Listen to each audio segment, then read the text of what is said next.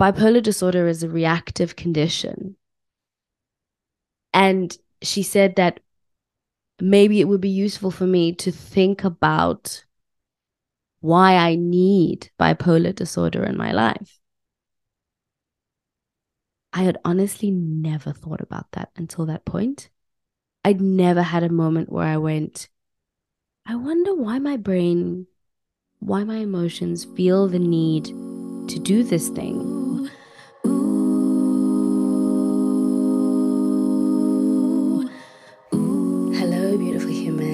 welcome to the Life in Minds podcast. I'm your host, Thato Reynolds, and as always, I'm so, so happy to have you. Today, we are talking about my postpartum psychosis recovery and a life update on how I am doing now. As always, I'd love to hear from you. Get in touch on email, Twitter, Instagram. I'll leave all my contact details in the show notes. I'd love it if you could send me a voice note. These are this is for the Spotify listeners out there. Without further ado, here is episode 7. I hope that you enjoy it.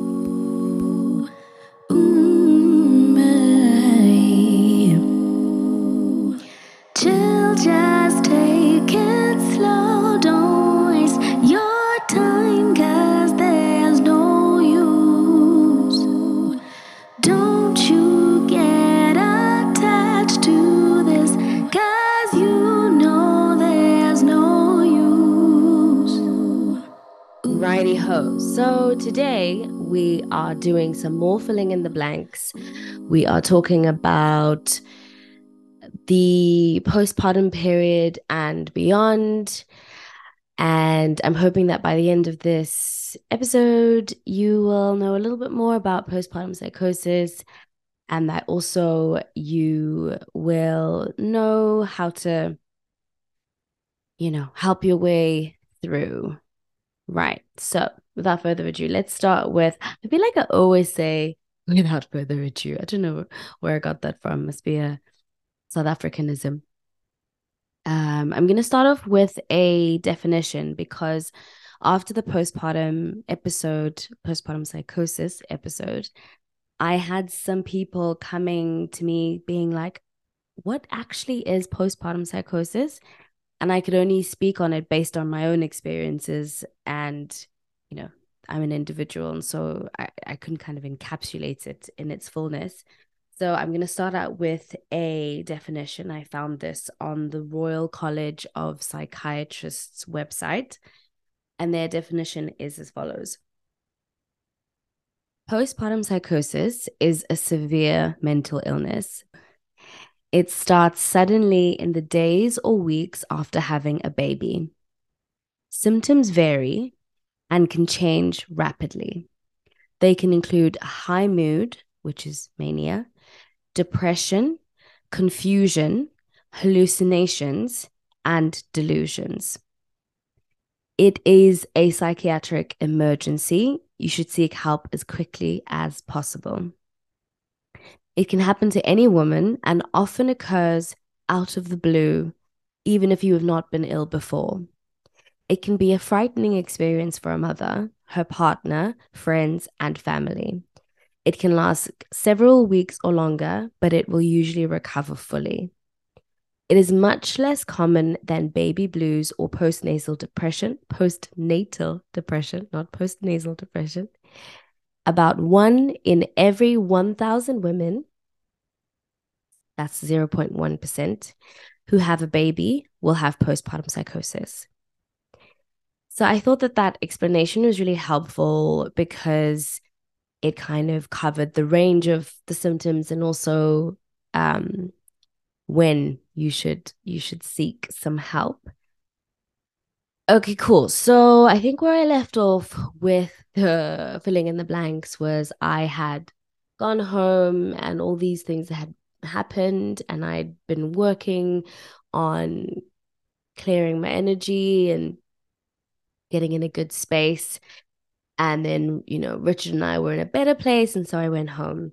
When I went home, I mean, when I came back to the UK, um, we and we still had issues like we were still kind of figuring each other out because You know, I think there was still a lot of confusion, resentment, um, you know, mainly mainly on his side from the fact that when I was manic, I, like I've said before, I do tend to say things that aren't true, but that are really damaging and hurtful. You know, things like, "Oh, I don't love you," or "I'm, you know, I'm in love with this person and I want to marry them and I want to, I don't know, just build a life with this random stranger that I don't even know and you don't even know." Um, and so that can be really difficult for someone to deal with, I think. And um, what else was happening? But you know, we muddled through. We I got back and I still had my friends that I was talking to, and I was still just trying to unpick all the things that had been happening. And then we went on a holiday the next year. Um, in the summertime, we were in the Algarve in Portugal, and I don't know if it was the sunshine or the fact that we were both just really relaxed or you know the good food and and the just beautiful vibes of the place but it really helped to gel us back together um, and i remember after that holiday we kind of were on a much better keel and so then the year after that, so that was 2020. No, no, no. Yeah, yeah. 2020, January. We went on holiday to uh, Thailand. And that was amazing, guys. Oh, it was just like sun, sea, sand, you know, also just beautiful little towns. Chiang Mai was just gorgeous and hippie and calm. So, yeah, we had that incredible holiday and then we came back. That's when I found out that I was pregnant with Zach. And we were overjoyed because literally we hadn't even been trying for very long at all. And as I mentioned before in the postpartum psychosis episode, that the pregnancy was literally textbook. Um, but this was actually quite stressful until I was big enough to to feel him and everything because when you're newly pregnant and you have no symptoms, then you do just feel like, oh my gosh, is the baby still there? Am I okay? Is he okay? Um, yeah. And yeah, it but but once I could, you know, feel him inside me, it was just really, really great and affirming, and I felt amazing.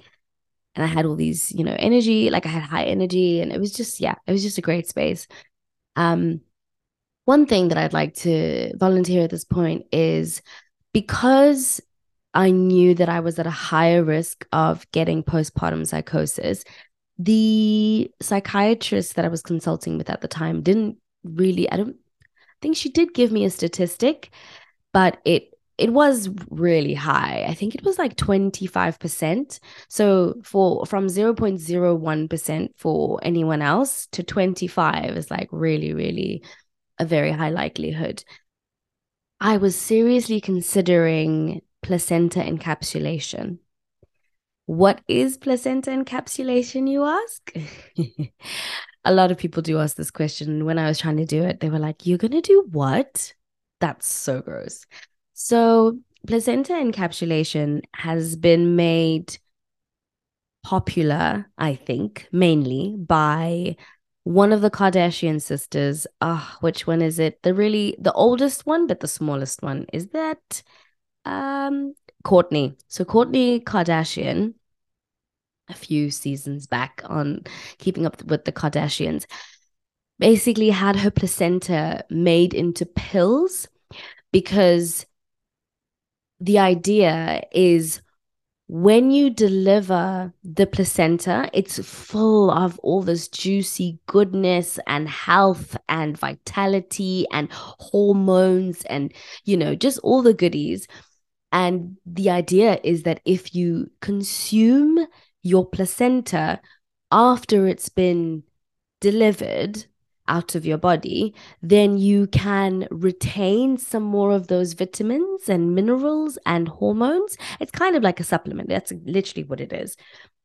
And the process is actually fascinating. What they do is they basically dehydrate the placenta and then they grind it up and then they put it into these capsules and then you eat your own placenta.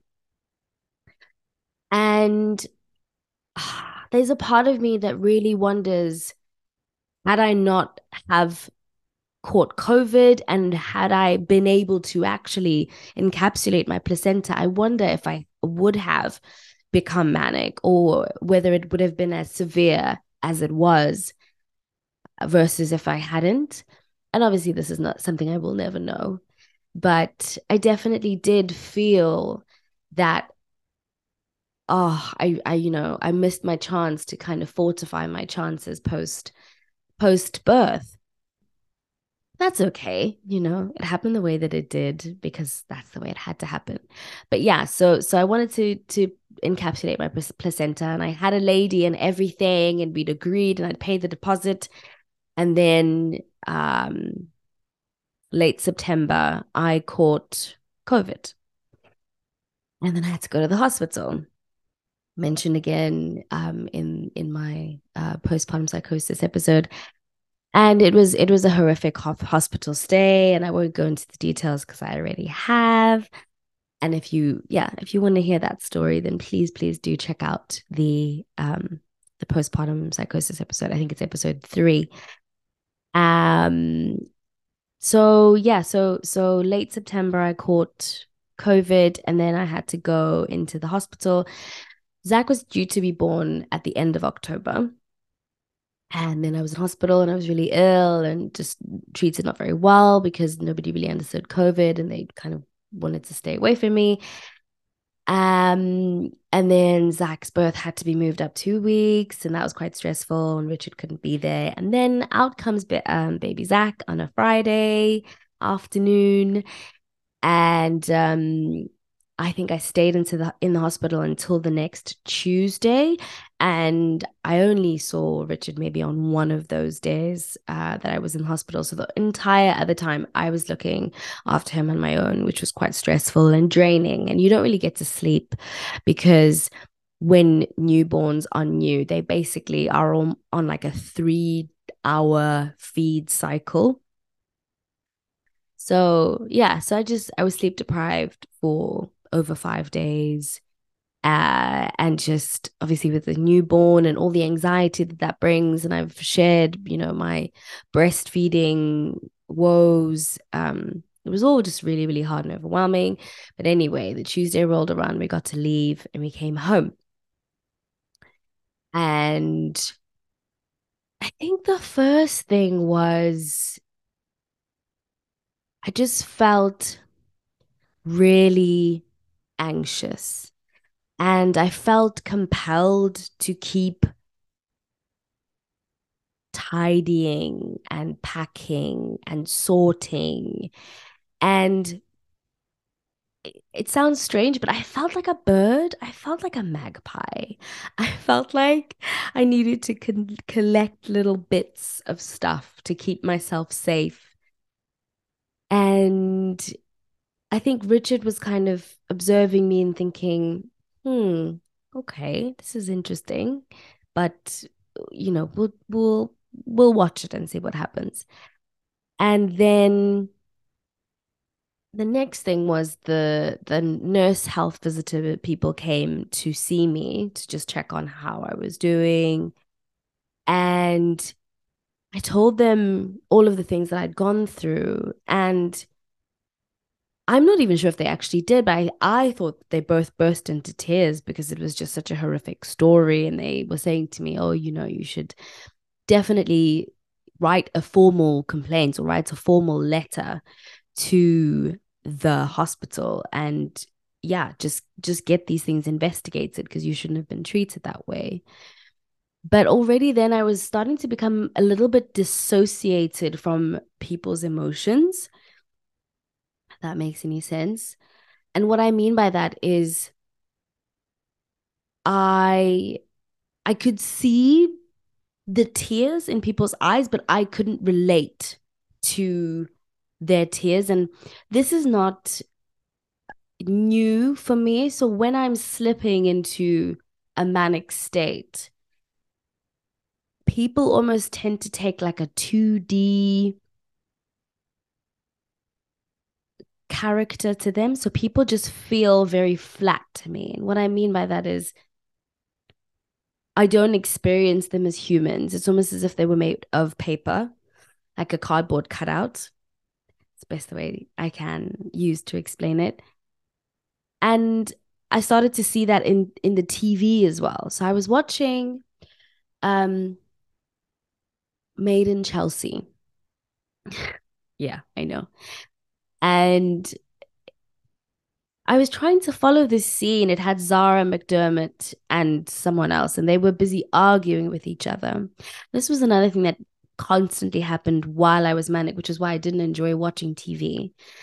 The first thing that happened was both of them kept looking right into camera almost as if like you know almost tongue in cheek to be like haha this is so funny.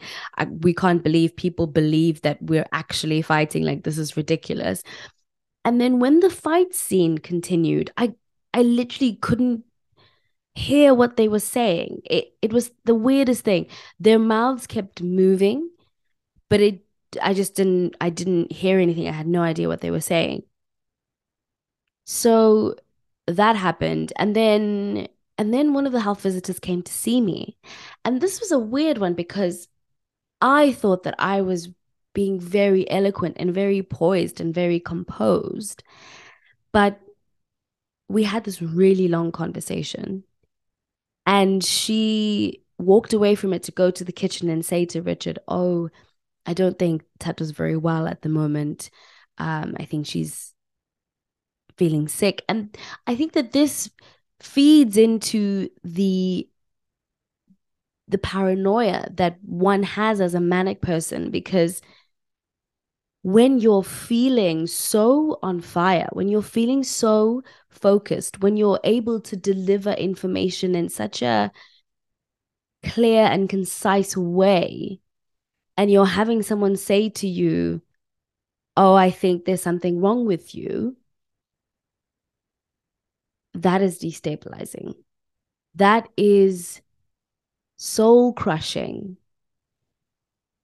because you've never felt more yourself ever before. So, health visitor comes through and she's like, Mm-mm, this girl is not okay.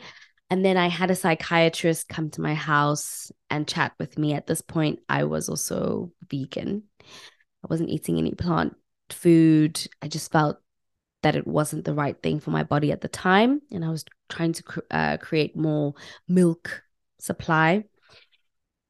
And um, so the, the psychiatrist recommended that I go to see a doctor. I mean, go to see, go into the Royal Bethlehem Hospital, which was down the road, 10 minutes down the road. It was a facility specifically for new mothers with babies. It was called the Mother and Baby Unit at the Royal Bethlehem Hospital. The snag was I was still coming up as COVID positive. And because I was still coming up as COVID positive, they couldn't admit me. In the meantime, they gave me some light medication to sedate me and kind of keep me calm. And yeah, in that waiting, so I think they came to see me on a, a Thursday, and I only got taken to the Royal Bethlehem on the Saturday. That period in time when you are becoming unwell, especially if you're a Thato Reynolds who does everything to the 110th percent, those 48 hours were crucial. If I had been admitted earlier, I definitely think the healing would have been quicker. I would have been able to stay with Zach and he would have kept me sane. But because of that weight, because I was already slipping at that point, it just took so much longer to to get well again. So yeah, I finally made it to the Royal Bethlehem, but by then I was long gone. I I remember I thought that Zach was baby Jesus and I was either Mary or God. I don't know, one of the two. And I remember just being in the waiting room, slid onto the floor, eating biscuits on tap and drinking like coffee and having this woman come in and I don't know why but she reminded me of a friend of mine who's a twin and the, it's and the friend of mine that's a twin is a actually a man and I remember saying to her, "Oh, you're a twin, but you're also a man." It was just so insane. And I don't remember much about my first stint at the the Royal Bethlehem. I I can't I can't even remember the people I interacted with. I can't remember anything of the things that I was doing. Um basically the situation became so unmanageable. I became so unmanageable that they decided to move me to a psychiatric intensive care unit and from the moment I entered the Royal Bethlehem for the first time, I didn't see Zach because at that point I wasn't well enough to look after him. So they thought, we're not going to give her that pressure of having to look after a baby when she's clearly, you know, not here at all. And so I went to Cygnet uh, Woking. Uh, and I found that place, particularly in the beginning, quite traumatic, quite violent and threatening. And because I'm such a positive person and because I always want to see the good in people, in situations, in life, I think I blacked out a lot of the things that really scared me in that place. And I think I papered over a lot of things and I was like, oh, you know, I must have misinterpreted that. That can't have been what had actually happened. But I read a, a story on Mind because I've kind of joined up to be one of the ambassadors for Mind. And they sent through a story by this woman. And it triggered all of these things in me and all of these almost repressed memories that I squashed down because I was like, oh, that that couldn't possibly have happened, but it it did and it does. And the sad reality is that for a lot of us who go through um, mental health struggles, particularly those who can't afford, which is a lot of people, but it's particularly those who can't afford to go to the priory or to go, you know, anywhere very nice and fancy where they treat you with care and respect. But to be fair, Cygnet is actually a private facility. And I mean, some of the things, and I do, I'm not, I don't know if I'm misremembering, but I distinctly remember, you know, Richard being worried about me, being worried for me. But I was so far gone because I was so heavily medicated when I got there. That was the first thing they just I mean, it was literally like the strongest tranquilizers. I couldn't even move for days. I just sat on, not even sat, I lay on this couch drooling, literal like drool coming out of my mouth because I couldn't move my mouth. I couldn't move. I couldn't do anything. And there were um, bank staff there who were just incredible so kind, so loving, so giving. But then there was this other element where I remember once having anxiety around it being the evening and I can't even remember what the specific circumstances were. I think I just wanted to moisturize my body or something. And then I got sent to like some weird smelly room with a foam mattress covered in um like you know that like rubbery PVC stuff that you see in like a kid's playground where there's like a ball pit. But yeah, like I had to sleep on this thing with my duvet that I'd brought and they locked me in and everyone was terrifying looking because we were all in the dark and nobody was talking and nobody was explaining anything. I just yeah, it was horrible. But eventually I recovered.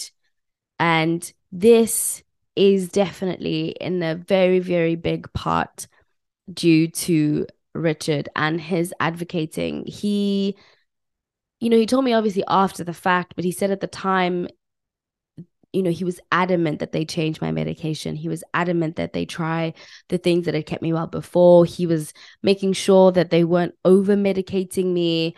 Um, you know, he tried to come see me as often as he could. But imagine, but remember, he had a brand new, few days old baby to to look after on his own, and he had a wife who was over an hour's drive away that he had to see as often as he could.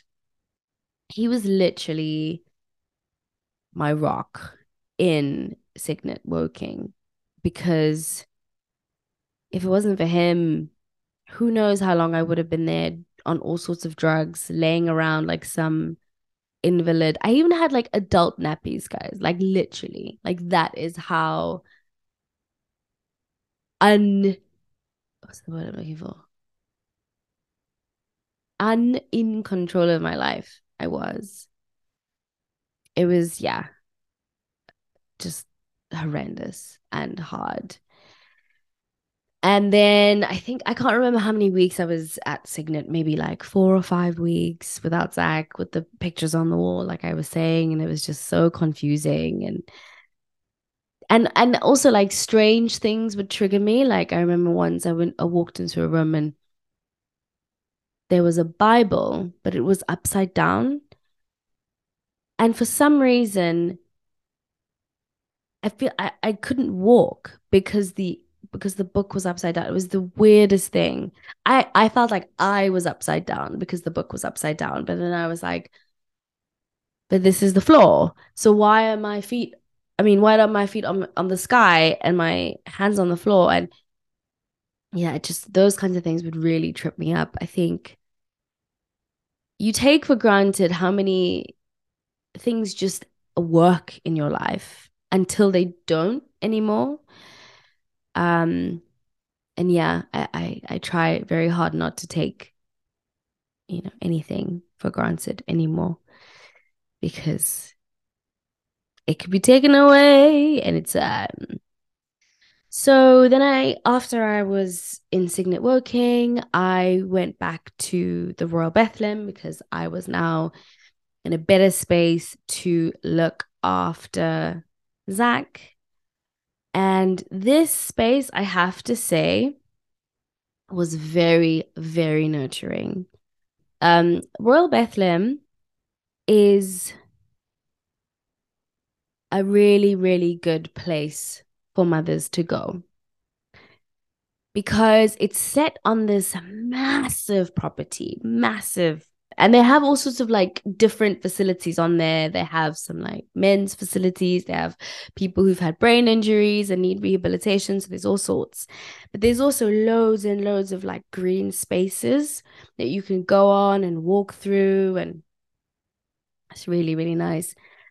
And the whole red yellow green baby levels depending on how you look at it obviously you can look at it as oh they're really being really controlling they don't want me to look after my baby so the so the levels to explain, if you haven't listened to episode three, are um, red baby levels are when you come in to the the mother and baby unit.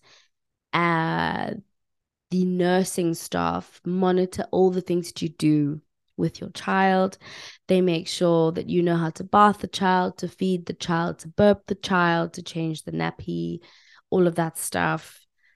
Uh, they don't really leave you alone with the child for while you're there while you're on red baby levels and then when you move to yellow it's a bit more hands on you do more things on your own like you could take the baby for a walk if you wanted to but also equally you can still walk by yourself if you just want some time on your own which is the nice thing. And then when you get to green baby levels then you're doing everything as if you would do in the real world. And so there were good things and not so good things about the the red yellow green baby levels. But more importantly there were i think because the center has tried to become intentional about how it helps women that are struggling in this space a lot of the things were were inner child things that you got to do. So someone would look after your baby for an hour or two and you could paint or you could make a thank you card or you could take a uh, singing or instrument lesson and it just really went a long way to heal all of the things that I didn't even know were broken within me. Uh, I mean, there was still a whole bunch of work that had to be done after that fact. And one of my favorite things about the MBU is that I met the most incredible young psycholo- psychologist. Yeah, I think she's a psychologist, Dr. Rebecca. I don't know what her surname is. Otherwise, I definitely would have shouted her. She was amazing. Um, and I was just so excited because I thought, oh, you're still really young. I think she was in her, you know, mid to late 20s. I just thought you were you're still so young and there are so many people who are going to be in your orbit and so many people that are going to be touched by your work and your heart because I think that was the the most impactful thing about her. She really cared about her patients. She really wanted to understand. And she didn't see me as broken. She didn't see all of the things that I'd been through as wrong. And she actually said something to me once that I really have tried to unpack and I'm not, you know, I don't want to get too bogged down with the details and go too far down the rabbit hole, but she said, you know, bipolar disorder is a reactive condition. And she said that maybe it would be useful for me to think about why I need bipolar disorder in my life. I had honestly never thought about that until that point. I'd never had a moment where I went, I wonder why my brain, why my emotions feel the need to do this thing in the way that they do. Yeah. So that really landed with me, really resonated and and I just felt really touched by all the work that she was doing with me, for me, And then it was nearly Christmas and I got to go home. So when I was in Cygnet Woking and I was in the throes of the postpartum psychosis, I I think Richard and I were good because we were on the same team. We were wanting the same outcome. We wanted me to come home. We wanted me to be well. We wanted recovery. We wanted to be as a family and just enjoy our lives. But I think there was a, oh, I don't think I know. there was a breakdown when I started coming down from the psychosis and back into mania. I think that's what it was for me. It was like a, a, a dip. Well, I started sane and then I went up to psychotic and then I came down to mania and then I slowly petered down into into sanity again. And when I was in the manic state, I started with my stories again. There was a new man now, one of my ex colleagues, and I was in love with him and I was running off with him and all sorts of other people that I just didn't even know. And I think also Richard found the religious aspect of it all very hard to deal with because he's not spiritual at all. And so I remember once I was in the kind of guest room with him and I was having a flap because I don't know, I just felt really unsafe and I kept asking for Jesus to help me. And Richard was just like, Well, I'm not Jesus, so I can't help you. And I think it's just frustrating to be with someone who keeps hurting you when they're unwell. Because I think it's already hard enough to be there for someone when they're unwell, regardless of how they are behaving towards you. But if someone is unwell and also unkind and also aggressive, that's a hard pill to swallow, especially if that same person who's being unkind and aggressive to you is treating everybody else as if they are made of pixie dust. Um yeah, I just I just think it's it's really really difficult to stay in love with that person in those moments. But yeah, I came home and you know, for better or worse, regardless of what had gone down, Christmas Christmas is always a bonanza at the Reynolds. We just we love a Christmas, we celebrate, we eat things, we drink things, we buy things. And Richard's sister Emma was our literal buffer. She was there, I think, over for a week over Christmas, hanging out with us. And if it wasn't for her, like, it just would have been so awkward. It was still very, very awkward, but she kind of kept things moving and was like, ah, like, we're fine, we can do this. Um, but yeah, it, that was a tricky Christmas. 20 Christmas 2020 was a tricky Christmas. And also COVID, like, oh gosh. Ugh. Can we not can we not have another pandemic, guys? Please. Yo, can we not? I do not want another one.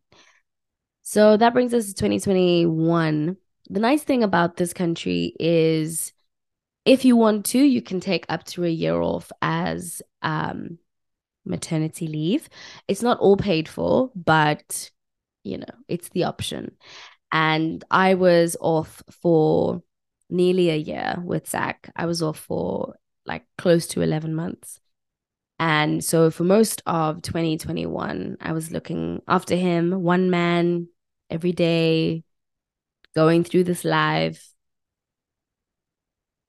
And you guys, I don't know how full time moms do it. I honestly do not know. Like it was relentless. It was exhausting, but it was necessary because when we were alone together, we built our own rapport. We learned each other. I learned to trust myself around him. I stopped telling myself that he didn't love me and I stopped telling myself that I was a bad mom. Ah, but things happen, bruh things happened. So there was this one time when I was bringing him in from outside, and I don't know what happened, but I missed my step and I dropped him. He was in my arms and I dropped him. He fell. He was fine, like absolutely fine. No issues whatsoever. He didn't have a bruise, he didn't have a cut, he didn't have a, nothing. But I felt so horrendous. I was like, I'm the worst mom in the world. Like, what the hell? I dropped my child.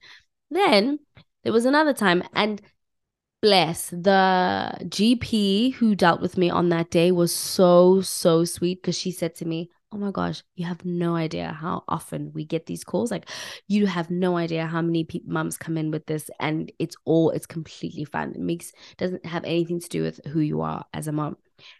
But so the, what happened was he was on the bed crawling around and I was literally like by the mirror, which is seven steps away from him. And then he kind of sat up at the edge of the bed and then he fell over onto the floor. It wasn't super high, but like he was really small. So I was still like, oh my gosh, my baby. Um, but I'm glad that those things happened because now if I come across a parent who's worrying about something like that, I can literally be like, don't even worry about it. Like, you haven't ruined your baby. Your baby's fine. Nothing's wrong. M- one of my friends' husband, babe, basically like threw the child while he fell down the stairs, and she's fine. Um, so if you are a new mom and you're worried about these kinds of things and all of the things that could possibly go wrong with your baby, honestly, they're so much more resilient than we give them credit for. Your baby's not going to break. Everything will be fine. Um, don't even stress. And yeah, so I did that. And then thank goodness when the maternity leave ended and I was like, please, here, crash, take my baby. I'm done. Um, so yeah, that was that. And it was a learning curve. But yeah, it's not something I will be doing full time just because, oh, actually, it's different now because he's a bit older. I'm not sure.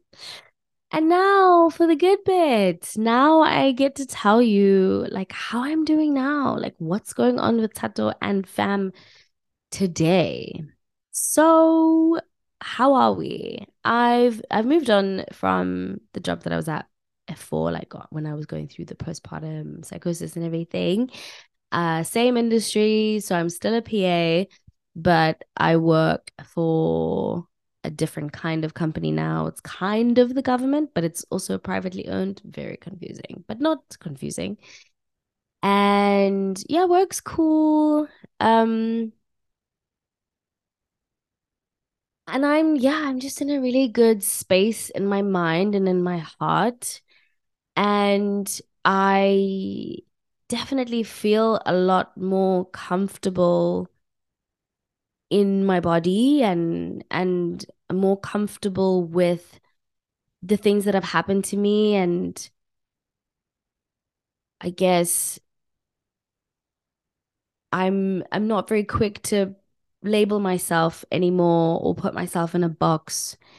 And I know that I do label myself on this podcast, but I think that, you know, as I've explained before, they're only labels are only useful from a diagnostic and treatment perspective. And I think within the context of the things that have happened to me, it is useful to give labels to these things because then you give someone the language. But we're all individuals and we've been through all these things. And just because I was wobbly, you know, two, three years ago, doesn't mean I'm to be wobbly now.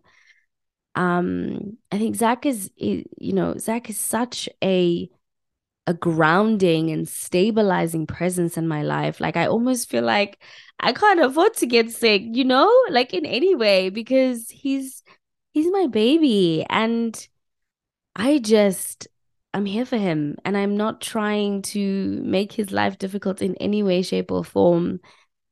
And i just want him to flourish and i feel like keeping myself sane is probably the best way to ensure that that happens. Richard and I have been through some things. We've been through the wars, but I am so happy to call him my husband. I feel very, very blessed because, you know, for better or worse, he literally has shown me time and time and time again that he is here for me, that he is my person. And I know that, like, even if we had a massive fight tomorrow, if someone came for me, he would still be like, "Who, who, who you? What are you trying to step on my?" so, yeah, I don't take that for granted. I really don't. Um, He's a good egg. He's one of the best. And just kind of going back to the work situation, I, you know, in in all of these things that I've gone through and all of the um development, you know, because pressure makes diamonds. So in the becoming, I I don't feel like a diamond yet, but I feel like I'm I feel like I'm on my way. But in the becoming of a diamond, I have learned to become comfortable in uncomfortable situations. And I almost feel like that is probably one of my my biggest learnings in life because I like to be comfortable. I like for things to flow. And I had a situation at work recently where I got some feedback that wasn't what I was expecting and it wasn't positive. And I think my natural tendency would have been to defend, deny, you know, make it about the other person and be like, well, they're wrong because they're obviously don't know what they're talking about. But instead of taking that route, I thought, let me just listen. Let me just listen to what they're saying, see what resonates, and and take the things that I don't agree with out. And what that led to was me advocating for myself by saying, okay, I received this feedback and I want to learn and I want to become better, but I'm going to need more from you. And I think what that did was it kind of showed grit on my part and it showed, you know, my work that, oh, okay, she's not going to take these things lying down, right? And she wants to do better. And so let's give her the tools to do better and to be better. Um, so I'm just really, really proud of myself, guys. Generally, in life, I'm very, very proud of myself. Um, and as a final, oh, yeah, yeah, yeah. As a final thing, I feel comfortable enough to dream now. That sounds like a very throwaway term, but it's it's a luxury. Dreaming is a luxury. Um, a lot of people have too much happening in their lives that they can't dream. they don't have the time to sit and be like, oh, you know, I wish I had this, or like, I'd like my life to improve in these ways. I think I've said it before, but I used to equate joy, productivity, abundant thinking, a positive mindset, all of that stuff was wrapped up in mania for me for the longest time. And so all of it felt really, really dangerous. But now I'm pushing past the danger feeling because I know that the danger feeling isn't real. It was never real. And just because the parts of you that are, are amazing are amplified when you're manic doesn't mean that those parts don't exist. And it doesn't mean that those parts aren't valid and that they don't just show up in your life normally. If anything, maybe they're just over showing up because you don't allow them when you're not in those spaces of mania. That's a subject for another day. And yeah, how did I how did I get there? How did I get to here to this bright, shiny, wonderful human you see in front of you now? The first thing is I listened to my inner voice. And how did I do that? I started to journal as my higher self. Practically, what does that look like? Okay, what it looks like is I would literally take my notepad and I would take a piece of paper. Nope, I take my notepad and I take a pen. and maybe I'd just start journaling as me just to kind of get the juices flowing, get into the motion of writing. And then halfway through, I'd be like, you know, higher being or empowered one or um, divine feminine. What insights do you have for me today? Just write. Honestly, guys, it works. Please try it. Let me know. Just write. Write to your higher self and listen. Because She's got things to teach you. He's got things to teach you. They've got things to teach you. So my higher self told me when I'd come home on that Christmas in 2020, my higher self said to me, 2021, you need to rest. And I was like, bah, bah, bah. and it was like, you need to rest. And I was like, but I've got all these dreams. You need to rest. So what did I do in 2021? I rested. I rested. I was with my baby. I went for walks. I had coffees with people. I rested. Then 2022 was tumultuous. Yeah, 2022 was hard. But also, a lot of amazing things happened in 2022. And it was the setup for 2023. So, yeah, listen to your inner voice.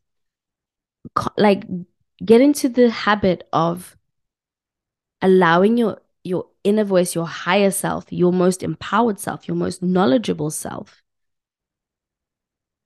get into a pattern where you listen to that that self often. And you will see miracles will happen. What else happened to get me here?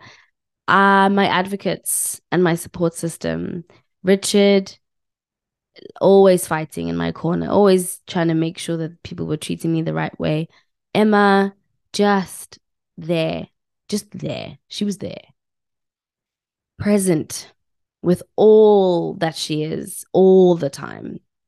Emma's just an epic human being. And yeah, she's got like the biggest heart. And she's just also really smart and accomplished and is going to accomplish even more. It's mad. Um, my sister, Maxine, she held me down. In the MBU, she held me down. We spoke all the time because I was flipping all the time. I was like, these people don't understand me. Like they're trying to lock me up. Like it was mad. The only reason why I didn't kick off in the MBU when I got back was because of her, because she'd always talk me down the ledge, talk me off the ledge.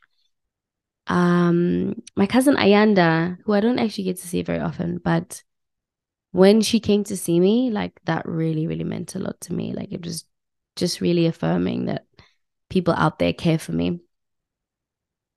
Another thing that got me to where I am now is staying open. Even when it's scary, even when, yeah, things don't feel good, just opening myself up to the possibilities, you know, trying not to limit myself with my thoughts, trying not to limit myself with my stories, and just being like, who knows? Who knows? You know what's a really good um, trick with that? I actually got this trick from a book called Ask and It Is Given by Esther and Jerry Hicks. I love that book. I evangelize about that book literally on a daily basis. But a great way to stay open is to ask yourself, wouldn't it be nice if? How amazing is that phrase? Let me give you an example. You are worried about some test results. You've gone for a scan and you yeah, the the the call is coming at 4 p.m. today and it's midday. Instead of continuing that script in your head, why don't you pause and go, wouldn't it be nice if the scans were negative and negative is what you want? Wouldn't it be nice if they said, We don't even know why you came for a scan? Wouldn't it be nice if they said, Oh, actually, on top of that, we've realized your body is in such great shape internally. I don't mean externally because they can't tell that in a scan. You know, wouldn't it be nice? Wouldn't it be nice? And the thing about wouldn't it be nice if is that once you start playing this game often enough, you almost find things in your past. You remember things where very small miracles kept happening, but you discounted them because you were like, oh, well, it couldn't be so, it couldn't be true. Oh, that was just a fluke. But even if it was, you just keep collecting these stories of positivity and you're like, oh my gosh, actually, I am living a miracle life. I am a miracle. My life is miraculous. Game changing. Absolutely game changing. And then the last thing, how did I get here, is constantly educating myself and then implementing what I've learned. So I think before I would consume life optimization literature and I'd be like, oh yeah, it's great. Such great concepts. Mm and then I wouldn't practice anything. And now I've read a book by Hal Elrod called The Miracle Morning, and I've changed up my morning. I read 5 a.m. Club by Robin Sharma, and I've incorporated some of those things into my miracle morning practice. I'm reading a book about tapping now, which is EFT, which blows my mind. I'm obsessed with tapping. And now I'm going to practice and become better at tapping because this is what you need to do. It's not enough to acquire the knowledge. You need to acquire the knowledge and then you need to practice. Yeah. And those are my things. And I almost forgot that I usually sing on this show. I'm going to sing a song. But before I sing the song, I just want to say something small. And that is that this song that I'm about to sing is called I Can't Make You Love Me. I think it's by Bonnie Raitt. This song used to have really negative connotations for me because I entered a singing competition and this was my audition song. And I didn't, I, made it past that round, but I didn't make it past the, you know, the first interview, like the first TV interview. And I remember walking away from it just feeling horrible and feeling less than. And now I've reclaimed the song because yesterday I was in the club, like the actual club, and they had a karaoke night and everyone was singing dance bangers. And what did Thato sing? She brought the whole club back down to earth. She sang this song, and people were like, wow. And I won. It was a competition, and I won. And I was just like, oh my gosh, don't ever doubt yourself. Like, you are the ish. You are all the things. So, yeah, gassing myself up as always. But here goes nothing. Here is I Can't Make You Love Me by Bonnie Raitt. Turn down the lights, turn down the bed, turn down these voices inside my head. Lay down with me and tell me no lies. Just hold me close. Don't patronize. Don't patronize me. Cause I can't make you love me if you don't. And you can make your heart feel something that it won't here in the dark. In these final hours, I will lay down my heart and I'll feel the power. But you won't. No, you won't. Cause I can make you love me when you don't. When you don't.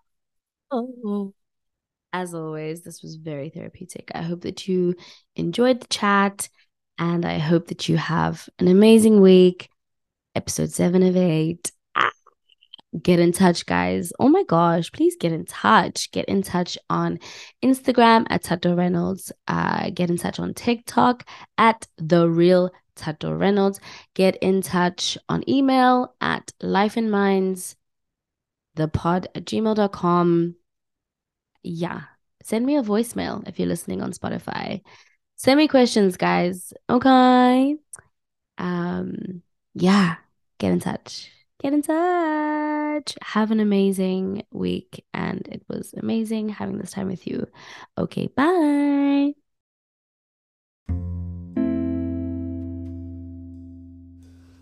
And there you have it, episode seven of eight in season one.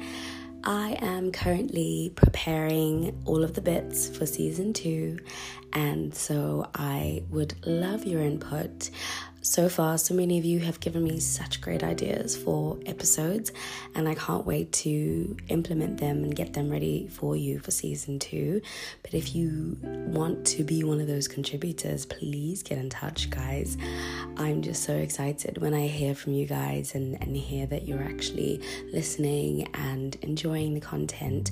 And in that spirit, I have a massive ask for you. Please, please, please, if you listened to this episode, could you go onto my Instagram? Instagram and drop a heart in the audiogram for this episode. That would be the audiogram for episode seven. It'll say something like PPP recovery and life update, I'm guessing. And yeah, just drop a heart so I know that you listened and that you have enjoyed the show because I think it's incredible that there's so many people actually listening every week. I am so grateful to have you as an audience. Um, so yeah, drop a heart on the audiogram and then yeah, I'll know that you're listening. Have an amazing week. Be well. Look after yourselves. Bye bye.